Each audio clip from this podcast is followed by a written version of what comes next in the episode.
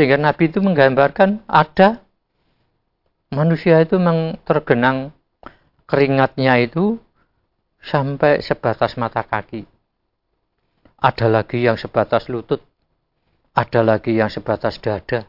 Itu genangan keringatnya sendiri karena suasana yang sangat panas itu. Ada yang sampai tenggelam, Nabi menggambarkan seperti orang tenggelam itu tangannya di atas, ya, seolah-olah minta tolong ya, agar supaya ada orang mau menolongnya. Tapi pada saat itu sudah tidak ada pertolongan lagi.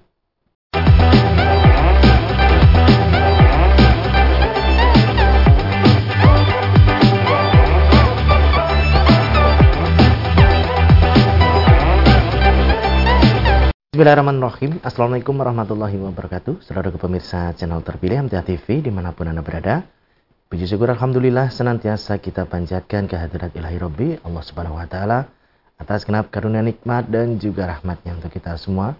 Kita berjumpa kembali di program unggulan Fajar Hidayah. Dan Alhamdulillah sudah hadir Ustadz Sri Sadono yang nanti akan melanjutkan pelajaran Sekaligus memberikan pencerahan kita semua di kesempatan kali ini Assalamualaikum warahmatullahi wabarakatuh Ustaz. Waalaikumsalam warahmatullahi wabarakatuh. Kabar baik dan sehat pagi ini Ustaz. Iya, alhamdulillah, khair insyaallah. Ya, baik. Dan pemirsa kembali kami ingatkan untuk senantiasa kita laksanakan bersama protokol kesehatan, pakai masker, jaga jarak dan cuci tangan menggunakan sabun. Anda nanti bisa bergabung bersama kami di line telepon yang sudah kami siapkan di 0271 6793000 SMS dan juga di WA kami di 08 11 255 3000. Kita simak pelajaran kita pagi ini. Silakan. Baik. Bismillahirrahmanirrahim. Alhamdulillahirabbil alamin. Wassalatu wassalamu ala asrafil anbiya wal mursalin wa ala alihi wa ashabihi ajmain. Amma ba'du. Saudara-saudaraku, kaum muslimin dan muslimat yang dimuliakan Allah Subhanahu wa taala, juga pemirsa sekalian, pendengar sekalian, di mana pun Anda berada, yang berbahagia. Syukur Alhamdulillah, marilah kita panjatkan kehadirat ilahi Rabbi Allah Subhanahu wa taala atas nikmat karunia-Nya yang telah dilimpahkan kepada kita sekalian baik itu nikmat lahiriah maupun nikmat batiniah, terutama nikmat iman, Islam. Inilah merupakan nikmat yang paling besar yang tidak semua orang diberi oleh Allah Subhanahu wa taala. Sehingga dengan nikmat Allah Subhanahu wa taala dengan iman Islam Alhamdulillah sekarang ini kita bisa berjumpa kembali dalam acara Fajar Hidayah ini. Mudah-mudahan pertemuan kita ini senantiasa dirahmati oleh Allah Subhanahu wa taala. Saudaraku, kaum muslimin dan muslimat, setelah kita melaksanakan kewajiban kita sebagai orang Islam, sholat subuh, kemudian marilah kita rangkai, kita lanjutkan dengan bincang-bincang tentang dinullah. Lalu sama-sama kita perhatikan petunjuk-petunjuk nasihat-nasihat yang ada di dalam Al-Quran maupun As-Sunnah sebagai sumber daripada agama kita dengan harapan agar tingkah laku kita, perbuatan kita senantiasa berada di atas jalan yang benar, di atas jalan yang lurus, yang ujung-ujungnya kita mengharapkan keselamatan, kebahagiaan hidup, baik dunia ini maupun di akhirat nanti.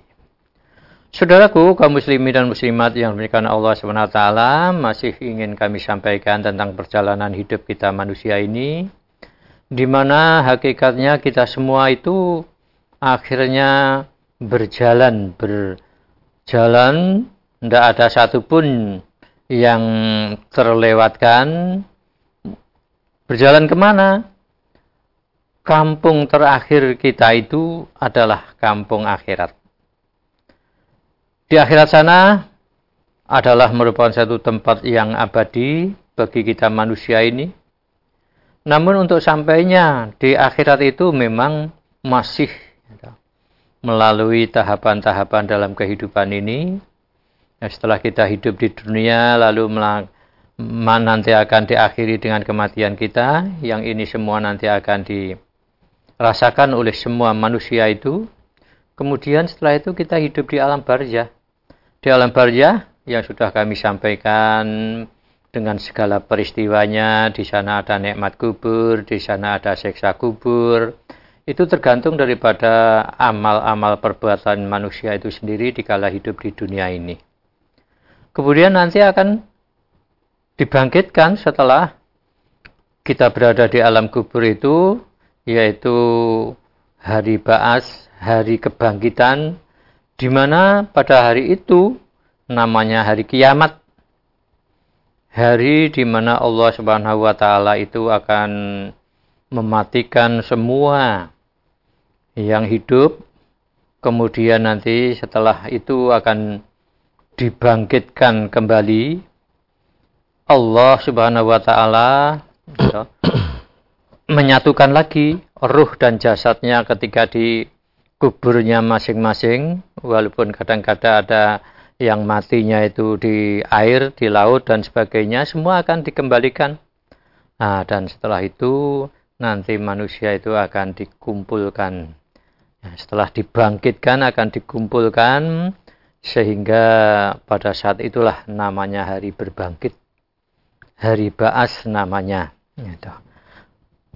Saudara-saudaraku, kaum muslimin dan muslimat yang demikian Allah Subhanahu di dalam Al-Qur'an itu disebutkan bahwa ketika malaikat Israfil itu sudah mulai meniup sangkakala tiupan oleh malaikat ini dua kali. Yang pertama tiupan itu akan menunjukkan bahwa semua makhluk itu akan mati semua.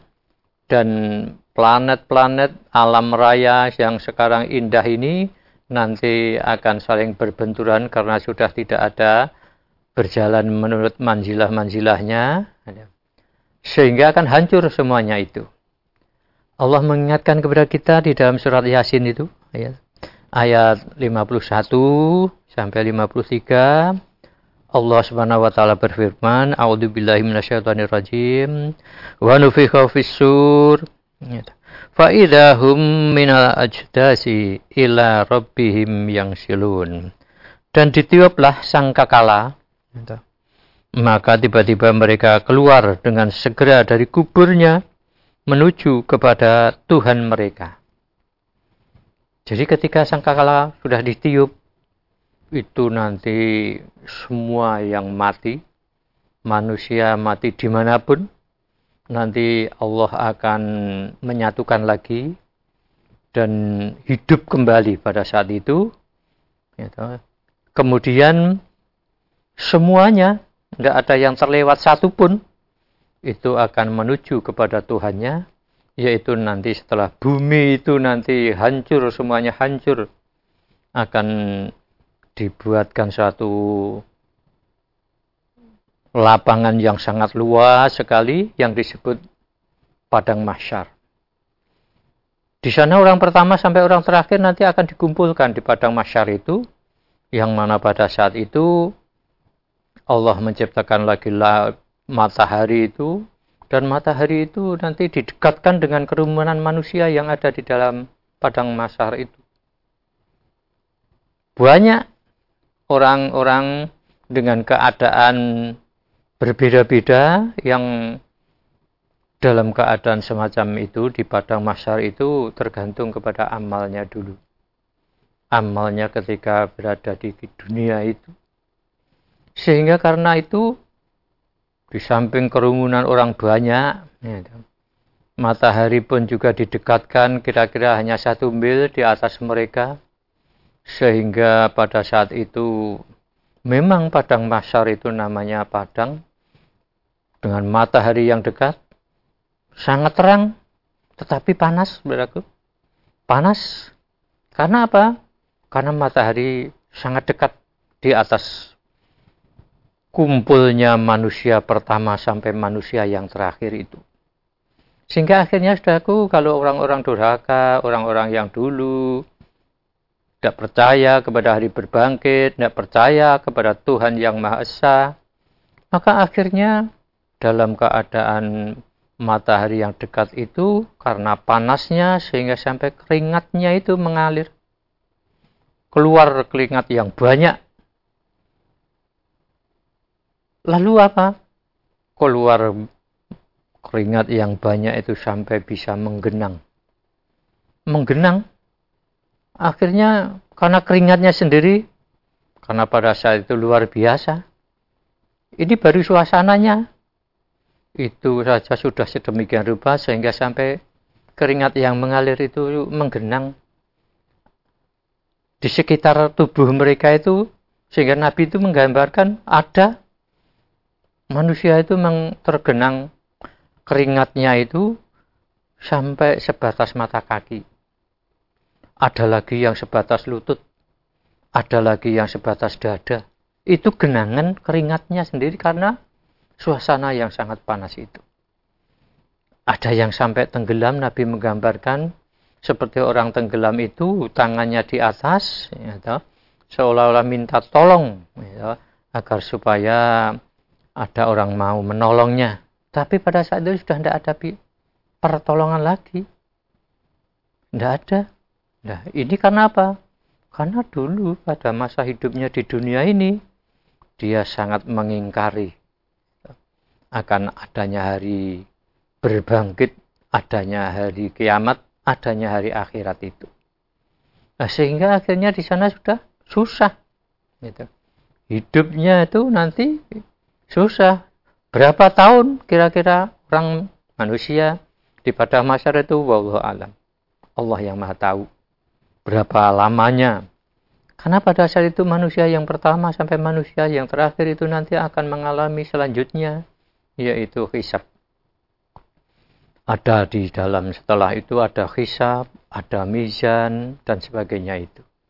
Itu akan dialami oleh semua manusia. Ini namanya perjalanan hidup kita manusia itu sampai akhirnya ke sana. Nah, oleh sebab itu ini jadi peringatan bagi kita sebagai orang mukmin, orang-orang yang beriman. Kita harus yakin. Begitulah Allah menciptakan kita manusia itu dengan fase-fase kehidupan yang saya katakan lima. Gitu.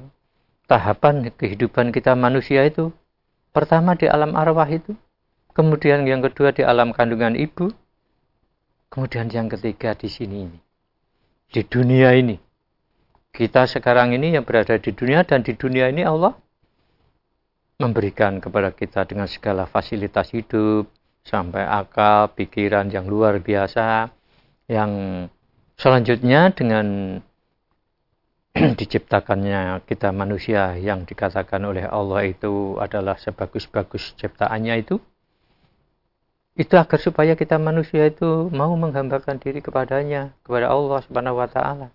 Sehingga apabila dia lalai dari tujuan hidup kita manusia supaya menghambakan diri kepada Allah itu ya nantinya di sana akan berat.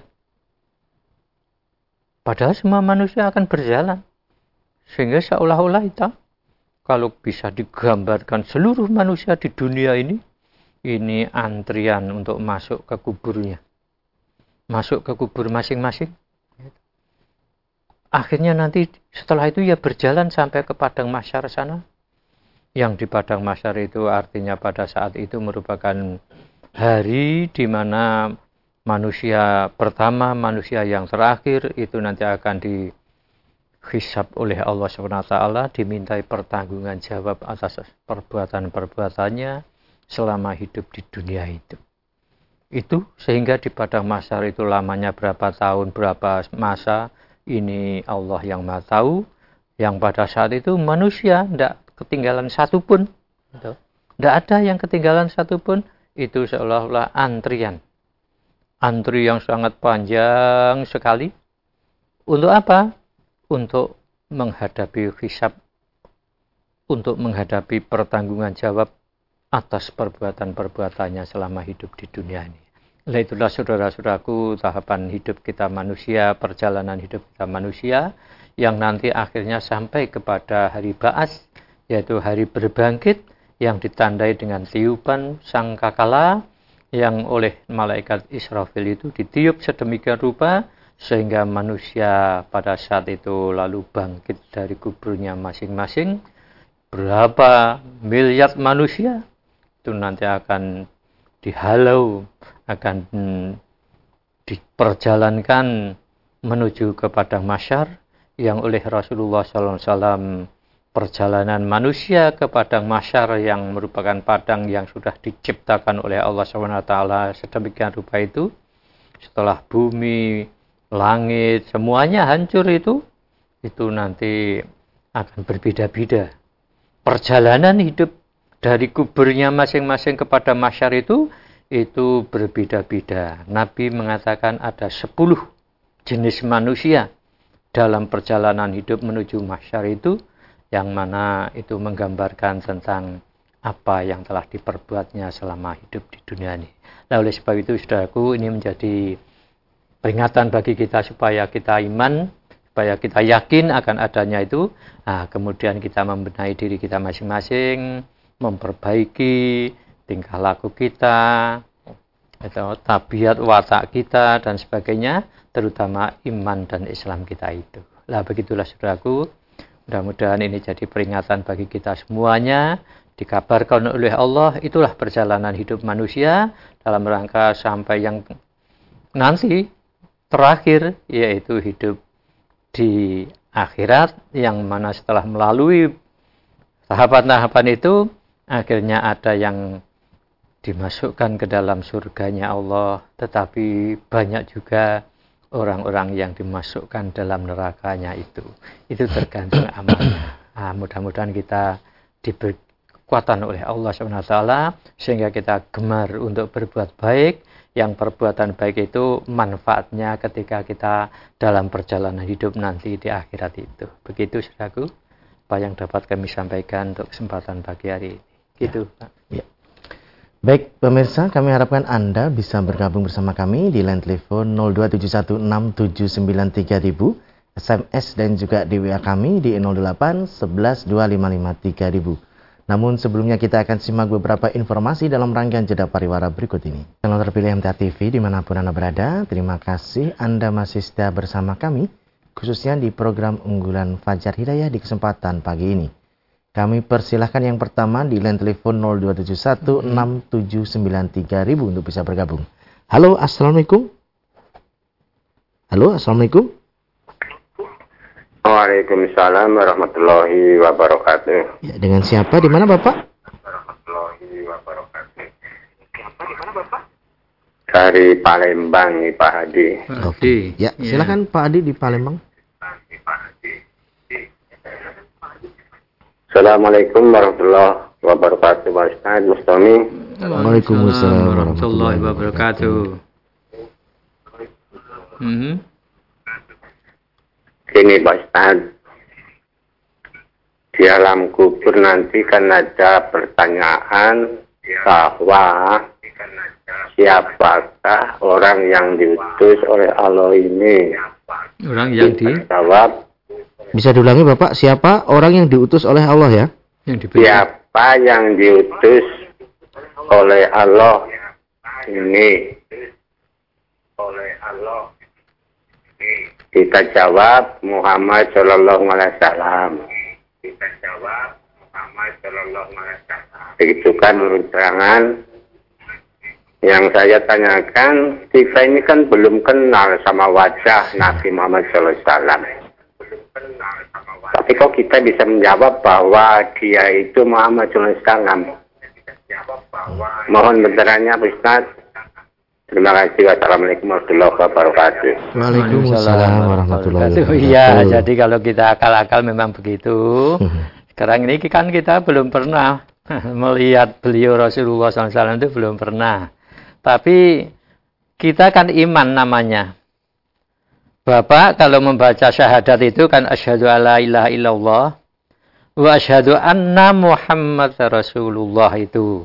Wa asyhadu anna Muhammad Rasulullah kalau syahadat itu kita akan bersaksi bahwa tidak ada Tuhan selain Allah, tidak ada Tuhan yang disembah atau disembah kecuali Allah dan kita bersaksi.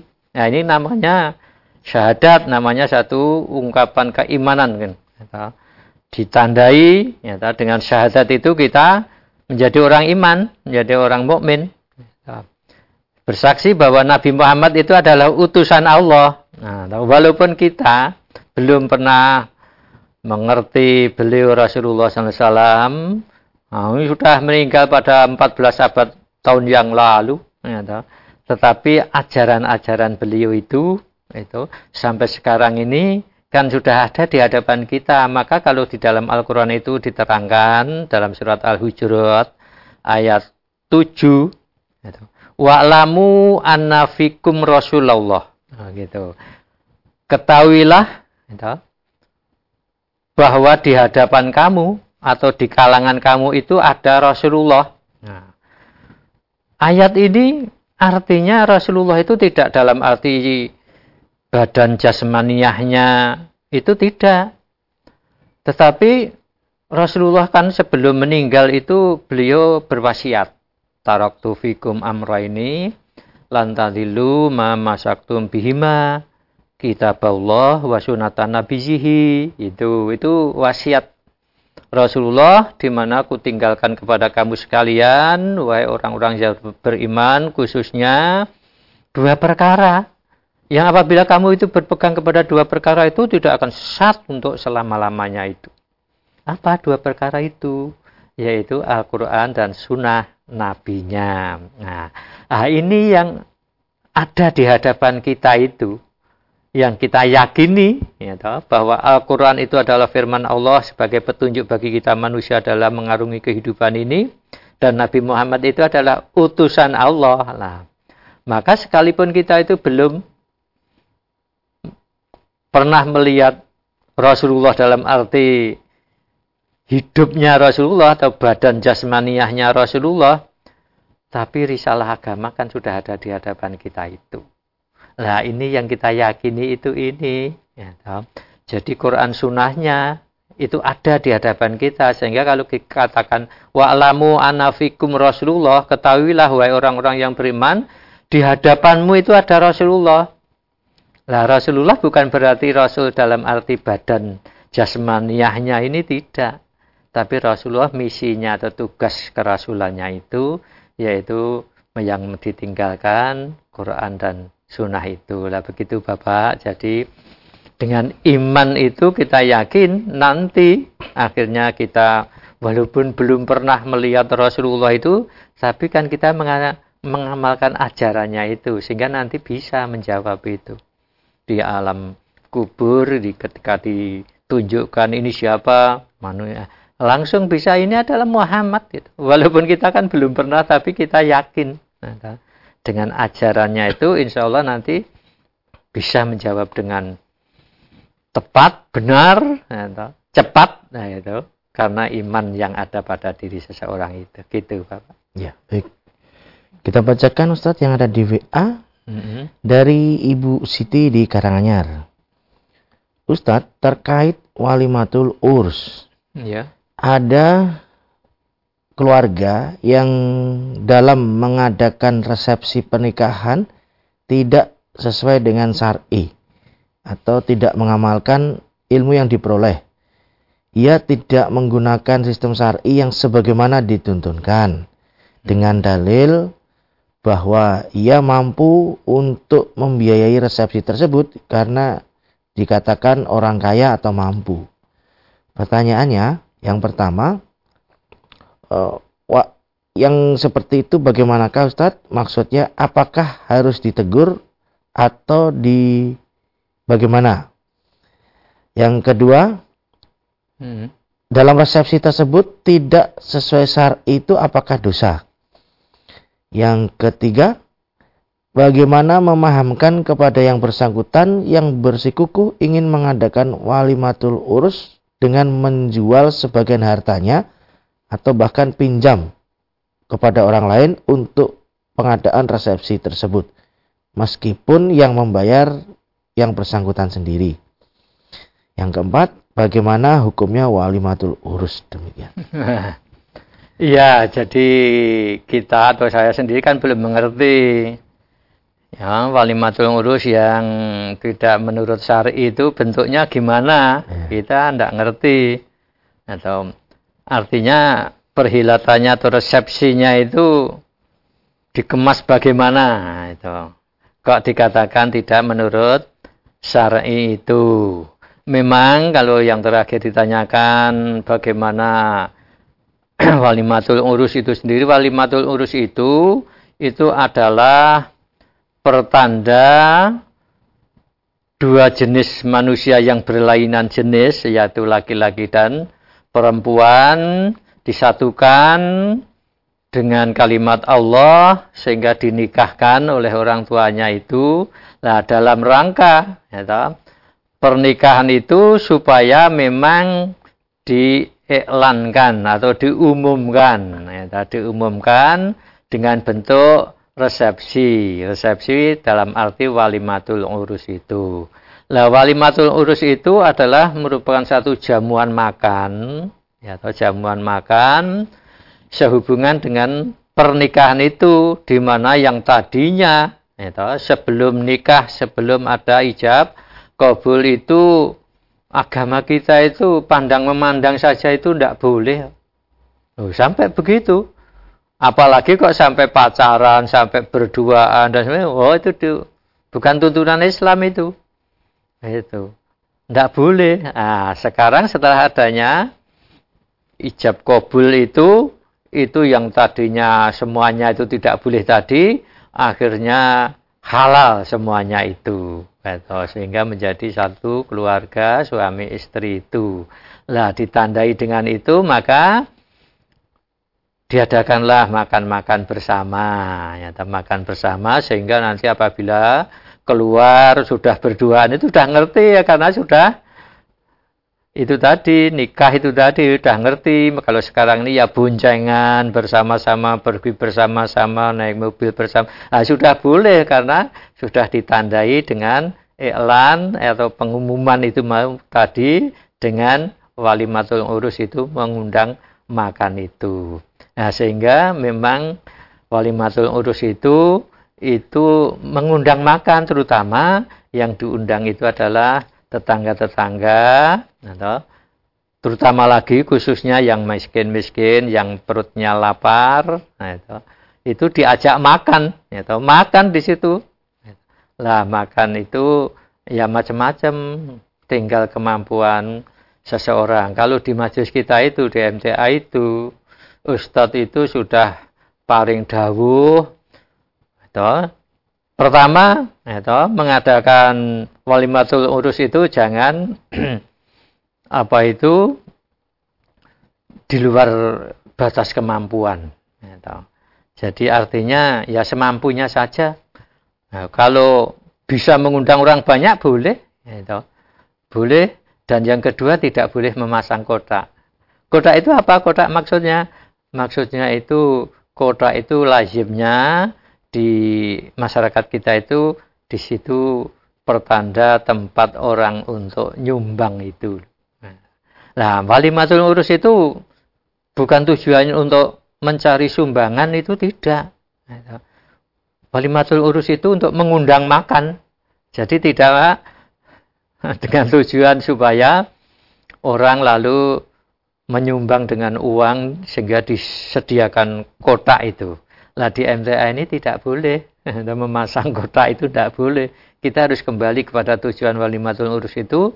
Ya jangan mengangkat di luar kemampuan itu. Nah, lah kalau tadi misalnya sampai pinjam-pinjam bank, sampai menjual sebagian apa itu hartanya. Nah, kalau menjual miliknya sendiri itu boleh-boleh saja. Boleh-boleh saja kalau masih punya harta yang banyak yang bisa dijual untuk itu boleh-boleh saja. Tapi kalau sudah mulai pinjam bank ini perlu diperhatikan. Bank apa sendiri dan tujuannya untuk apa itu itu perlu lebih jauh ya toh. Kita telaah ya toh. Kita kaji ya toh. Akhirnya jangan sampai jatuh kepada ribawi itu itu itu perlu itu di itu nah, sehingga kita tidak ngerti gitu di luar syar'inya itu apa bentuknya? Lah kalau memang itu betul-betul di luar syar'i ya, ya boleh ditegur dinasihati ya boleh saja gitu. Boleh dan itu memang satu satu apa itu kewajiban kita saling menegur itu menasihati itu sudah menjadi kewajiban kita sebagai orang Islam itu. Apalagi sama-sama sudah ngaji itu misalnya ya lebih ditekankan lagi tawaso itu gitu. Tapi bentuknya yang bagaimana kita kan tidak ngerti apakah betul itu tidak sesuai dengan syar'i atau memang ya subhat dan sebagainya kita belum mengerti. Saya rasa begitu. Ya, baik. Masih ada kesempatan kami persilakan di line telepon kembali. Halo, Assalamualaikum. Halo, Assalamualaikum. Waalaikumsalam warahmatullahi wabarakatuh, Mas Ya, dengan siapa? Di mana, Ibu? Dari Putri Gentan, Mas. Ibu Supri? Putri. Ibu Tri ya? Assalamualaikum warahmatullahi wabarakatuh. Waalaikumsalam warahmatullahi wabarakatuh. Sebelumnya saya minta maaf ya Ustaz. Itu loh waktu Ustaz misi di Global satu pertama itu saya yang duduk pakai kursi meter dinding itu loh Ustaz. Oh iya. Ya. Saya kan Ustaz sudah pernah mendidik kelihatannya ibu-ibu sudah gelisah ini sudah jam diakhiri gitu Iya. Mas saya tidak gelisah Ustaz masalahnya saya itu lututnya sudah dioperasi tangan Hmm. dua-duanya sudah dioperasi kadang itu badan saya itu gerah sekali gembrojol tapi kaki saya menggigil jadi Hmm. kalau duduk itu saya tidak tenang Ustaz tidak Iya. bisa anu gimana ya selalu gerak masalah Hmm. kaki kadang menggigil Iya. itu saya sering sakit-sakitan Hmm. mohon doanya ya Ustaz supaya diberi kesembuhan Ya. supaya bisa istiqomah dulu kekajian cabang Iya. mudah-mudahan nanti kita menyetujui dulu pusat lagi kalau sudah diizinkan pada Allah Ustaz. Iya. jadi saya Hmm. itu ini kemarin sakit-sakitan belum sembuh sejak Januari itu Hmm. batuk-batuk sedih. tapi saya berangkat saya tidak ingin ketinggalan pasti saya sadari cabang Ustaz. Hmm, Masalahnya saya kalau apa pakai HP saya itu jadul nggak bisa mengikuti Hmm. bukan jatahnya gelombang A walaupun si saya insya Allah berangkat Ustaz. Iya. Ya. Terima kasih atas Baik. atasnya. Assalamualaikum warahmatullahi wabarakatuh. Waalaikumsalam warahmatullahi wabarakatuh. Iya, jadi ibu perlu sabar. Memang dalam kehidupan kadang-kadang ya ada sehat, ada sakit, gitu. Tapi kemungkinan gitu, sehat dan sakitnya itu lebih lama sehatnya. Nah, sedangkan manusia kadang diuji dengan sakit, seperti ibu itu saat dalam keadaan sakit. Maka perlu kesabaran itu, jangan sampai kita itu suudzon bilah, artinya sangka buruk kepada Allah. Gitu, seolah-olah hidup ini kok sengsara sedemikian rupa sehingga sampai-sampai misalnya sampai putus asa, sampai menyalah-nyalahkan Allah, itu itu jangan sampai sampai demikian itu kita sebagai orang muslim ya memang dalam hidup itu itu adalah merupakan ujian sampai apa pun yang terjadi dalam kehidupan itu jadi ujian bagi kita. Gitu. Nah, kebetulan ibu diuji dengan sakit, ini ya pertama ya sabar. Kalau kita sabar mohon kepada Allah karena yang bisa menyembuhkan penyakit itu hakikatnya adalah Allah. Mohonnya kepada Allah Subhanahu wa taala. Nah, sehingga kadang-kadang kita sebagai orang Islam itu ini terlupakan gitu. Kalau kita ada sakit itu yang ingat dokternya dulu, bukan Allahnya dulu gitu. Tapi dokternya lekas-lekas ke dokter mohon kepada Allah kesembuhan kepada Allah itu malah kadang malah lupa. Nah, padahal yang bisa menyembuhkan penyakit itu adalah Allah. Lah ini harus ditanamkan nyata dalam diri kita sebagai orang Islam itu. Mohon kepada Allah kita itu. Nah, kemudian dengan kesabaran itu mudah-mudahan ini justru menjadi kafaroh. Gitu. Kita ambil hikmahnya, artinya apa? Walaupun dalam keadaan sakit itu, tetapi kita tetap sabar. Gitu. Sabar itu artinya apa? Sabar itu adalah bertahan diri dalam taat kepada Allah, bertahan diri dalam arti menjauhi maksiat dan menerima dengan senang gitu, apa yang dialami gitu, itu diterima dengan senang hati itu nah, sabar itu begitu nah dengan sabar itu mudah-mudahan ini justru menjadi kafaroh gitu. kafaroh itu penghapus dosa gitu. sehingga dengan sabar kita gitu, dalam menghadapi ujian sakit itu nah, mudah-mudahan jadi kafaroh gitu. Lah oleh sebab itu terus saya ibu kami doakan mudah-mudahan juga bagaimana juga itu tadi saya katakan Allah yang maha penyembuh itu. Mohon kepada Allah mudah-mudahan Allah memberikan kesembuhan kepada ibu.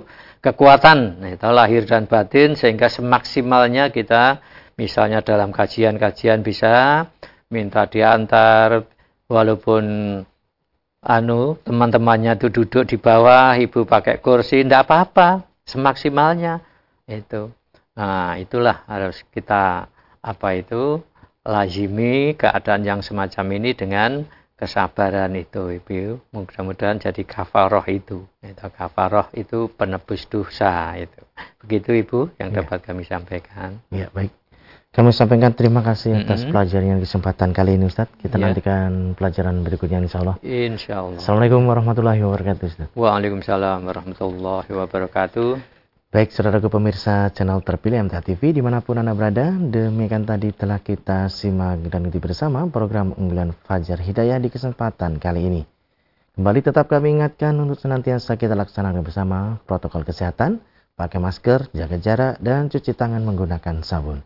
Saya Tommy Al-Fatoni pamit undur. Alhamdulillah Alamin. Subhanakallahumma wa bihamdika. Asyadu an la ilaha illa anta astaghfiruka wa Assalamualaikum warahmatullahi wabarakatuh.